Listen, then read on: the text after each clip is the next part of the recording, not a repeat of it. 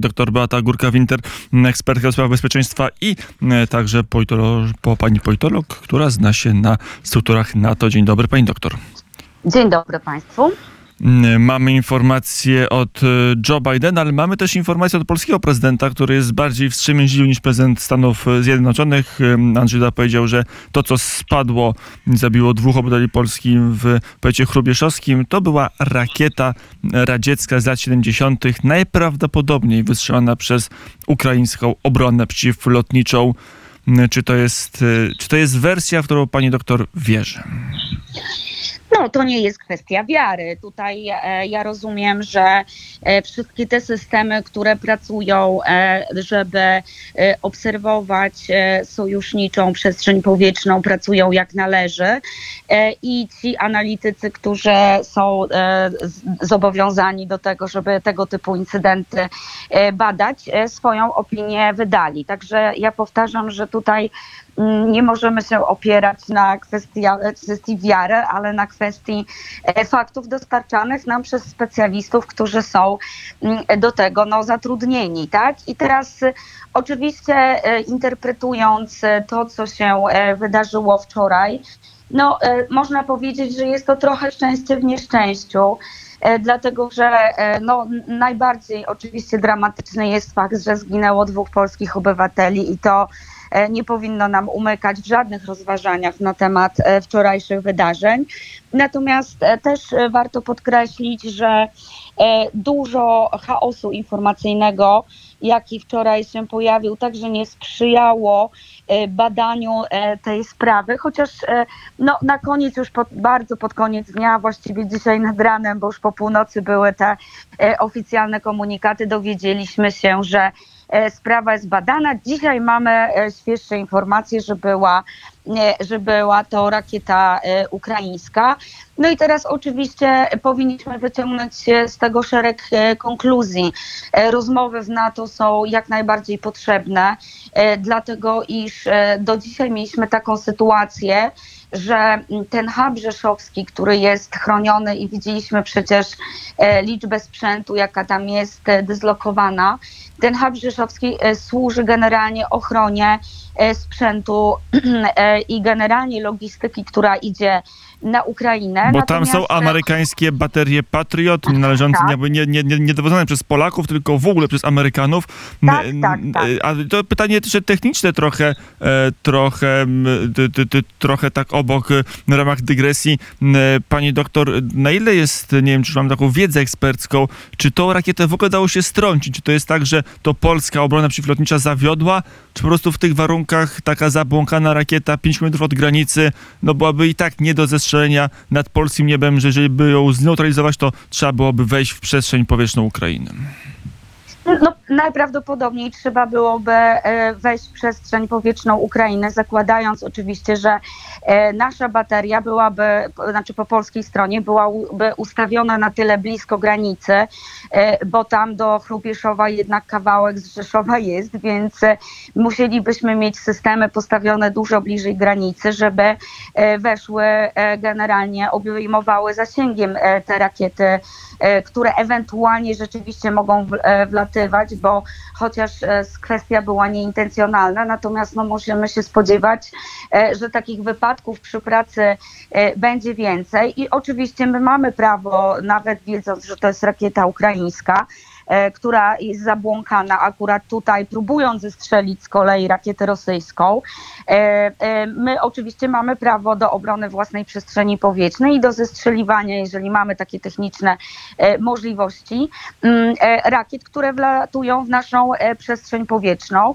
I tutaj e, generalna konkluzja e, dla całej organizacji obrony lotniczej i przeciwrakietowej w Polsce, że trochę moim zdaniem em, mm, zbyt luźno podeszliśmy e, do kwestii tego, że istotnie na polskie terytorium może e, coś spadać, czy to będą zabłąkane e, rakiety, tak, amunicja krążąca z Rosji, bo przecież e, wiemy, jak niecelni są Rosjanie w swoich atakach i w zasadzie to było do przewidzenia, że prędzej czy później taka sytuacja będzie miała miejsce. Ja sama o tym mówiłam wielokrotnie w różnych programach, że przecież formalna granica państwa, no rakiety nie są jeszcze tak mądre, żeby wyczuwać, tak, że już już lecą e, w stronę e, zupełnie innego państwa, zwłaszcza, że tak jak mówię, przy amunicji krążącej ta trajektoria lotu może się zmienić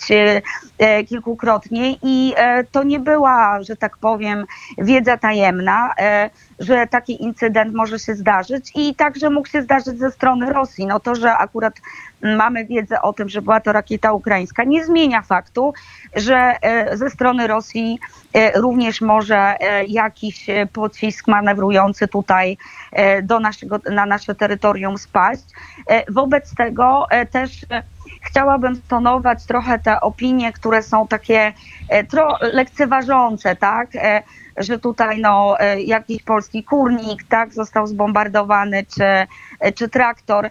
E, mnie te żarty nie śmieszą, muszę szczerze powiedzieć. Pamiętajmy o tym, że targetowanie infrastruktury rolniczej na Ukrainie spowodowało, że w wielu regionach świata ludziom w oczy zajrzał głód. Także generalnie takie deprecjonowanie Mm, naszych zasobów, tak? bo my e, lubimy myśleć o tym, że naszym zasobem krytycznym są wyłącznie miasta e, i obiekty w miastach, co nie jest prawdą. I teraz e, myślę, że w najbliższym czasie, gdybym miała doradzać cokolwiek w najbliższym czasie e, na posiedzeniu e, rządu, przede wszystkim w Ministerstwie Obrony Narodowej, e, ta kwestia ochrony infra, infrastruktury krytycznej w Polsce i, i żywieniowej, i energetycznej, no i oczywiście wojskowej, chociaż tutaj akurat jesteśmy najbardziej zaawansowani. Natomiast co do całej reszty, no trzeba się temu bacznie przyjrzeć, dlatego że E, tak jak mówię, e, to mógł być, ale też nie musi być wyłącznie kwestia incydentalna. Wiemy, że Rosja tą wojnę generalnie przegrywa, Natomiast e, w sensie takim e, taktycznym e, i nastrojów, jakie panują w Rosji, wiemy też, że jest zdecydowana na to, by zniszczyć wszystko, jakby zostając zmuszona do wyjścia.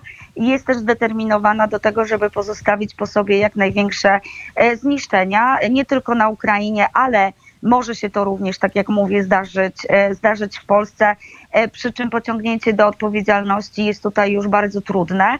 A właśnie, co zrobimy, bo mamy do odpowiedzialności, jest konferencja prasowa pana prezydenta i pana premiera, to się zakończyła kilka minut temu. Prezydent Andrzej Duda po naradzie w BBN-ie razem z premierem powiedział, to nie była rakieta, która była wycelowana w Polskę. W istocie nie był to atak na na Polskę. Jak te słowa odczytywać w ramach traktatu waszyngtońskiego, w ramach działań NATO po takiej deklaracji władz polskich? Jest sens sięgać po artykuł czwarty, czy nie ma takiego ja myślę, sensu? Że, ja myślę, że nadal jest sens e, e, sięgać po artykuł czwarty, e, dlatego że rakieta była ukraińska, no ale przecież nie była wystrzelona sobie amuzą, była wystrzelona w obronie przeciwko rakietom rosyjskim, więc tutaj wciąż głównym powodem, tak, dla którego całe to wydarzenie w ogóle miało miejsce, jest zmasowany rosyjski ostrzał terytorium ukraińskiego i tutaj nadal ja będę się upierać, że powinniśmy e, e, wdrożyć, e, a przynajmniej próbować na forum sojuszu wdrożyć takie mechanizmy wspomagające, o jakie na przykład starała się Turcja kiedy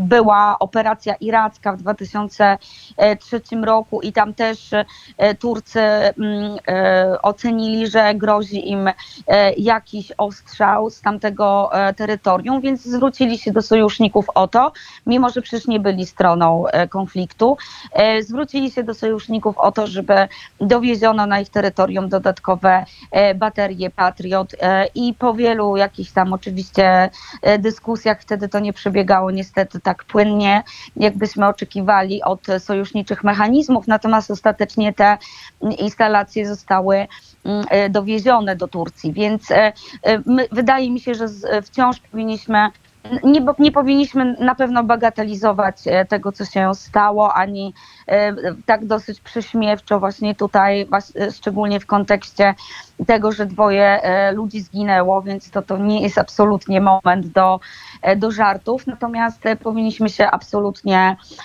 na serio zastanowić, jak uniknąć takich sytuacji w przyszłości.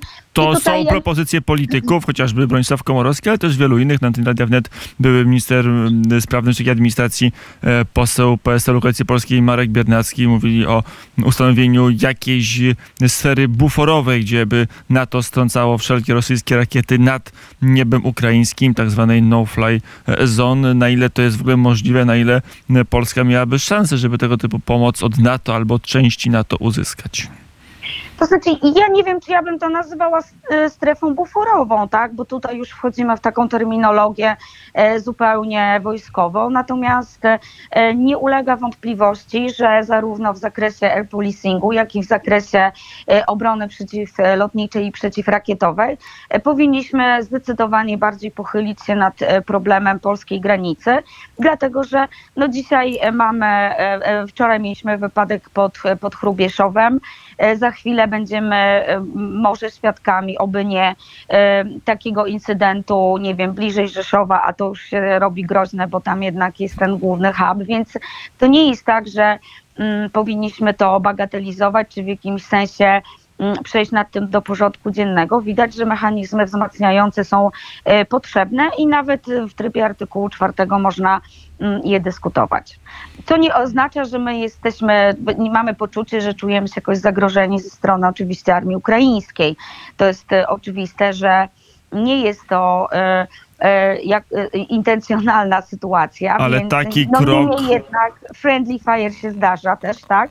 Natomiast Natomiast to, to nie zmienia faktu, że zupełnie poważnie powinniśmy do tej sytuacji podejść, a nie to nie jest moment, że, że można się rozejść, że tak powiem. Mm, ale to będzie odczytywane przez stronę rosyjską jako eskalacja, czy Stany nie. Zjednoczone, czy Niemcy, czy Francja są gotowe uznać, że, że będziemy na pasie 50, 70, 100 kilometrów nieba ukraińskiego każdą rosyjską rakietę strącać?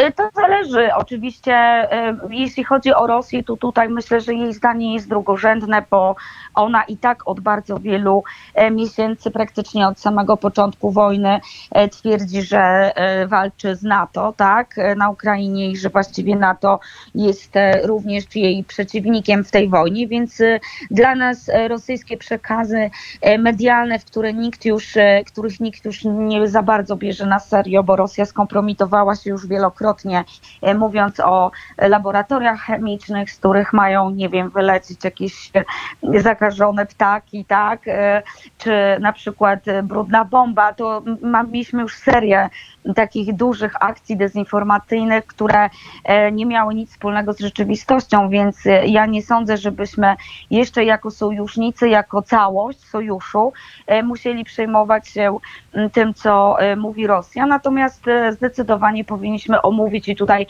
chodzi mi nie tylko o sojuszników z NATO, ale też o rząd Ukrainy, powinniśmy tą sytuację, e, krótko mówiąc, przegadać e, tak, i wdrożyć odpowiednie rozwiązania wojskowe, by na przyszłość zminimalizować możliwość wystąpienia takich incydentów.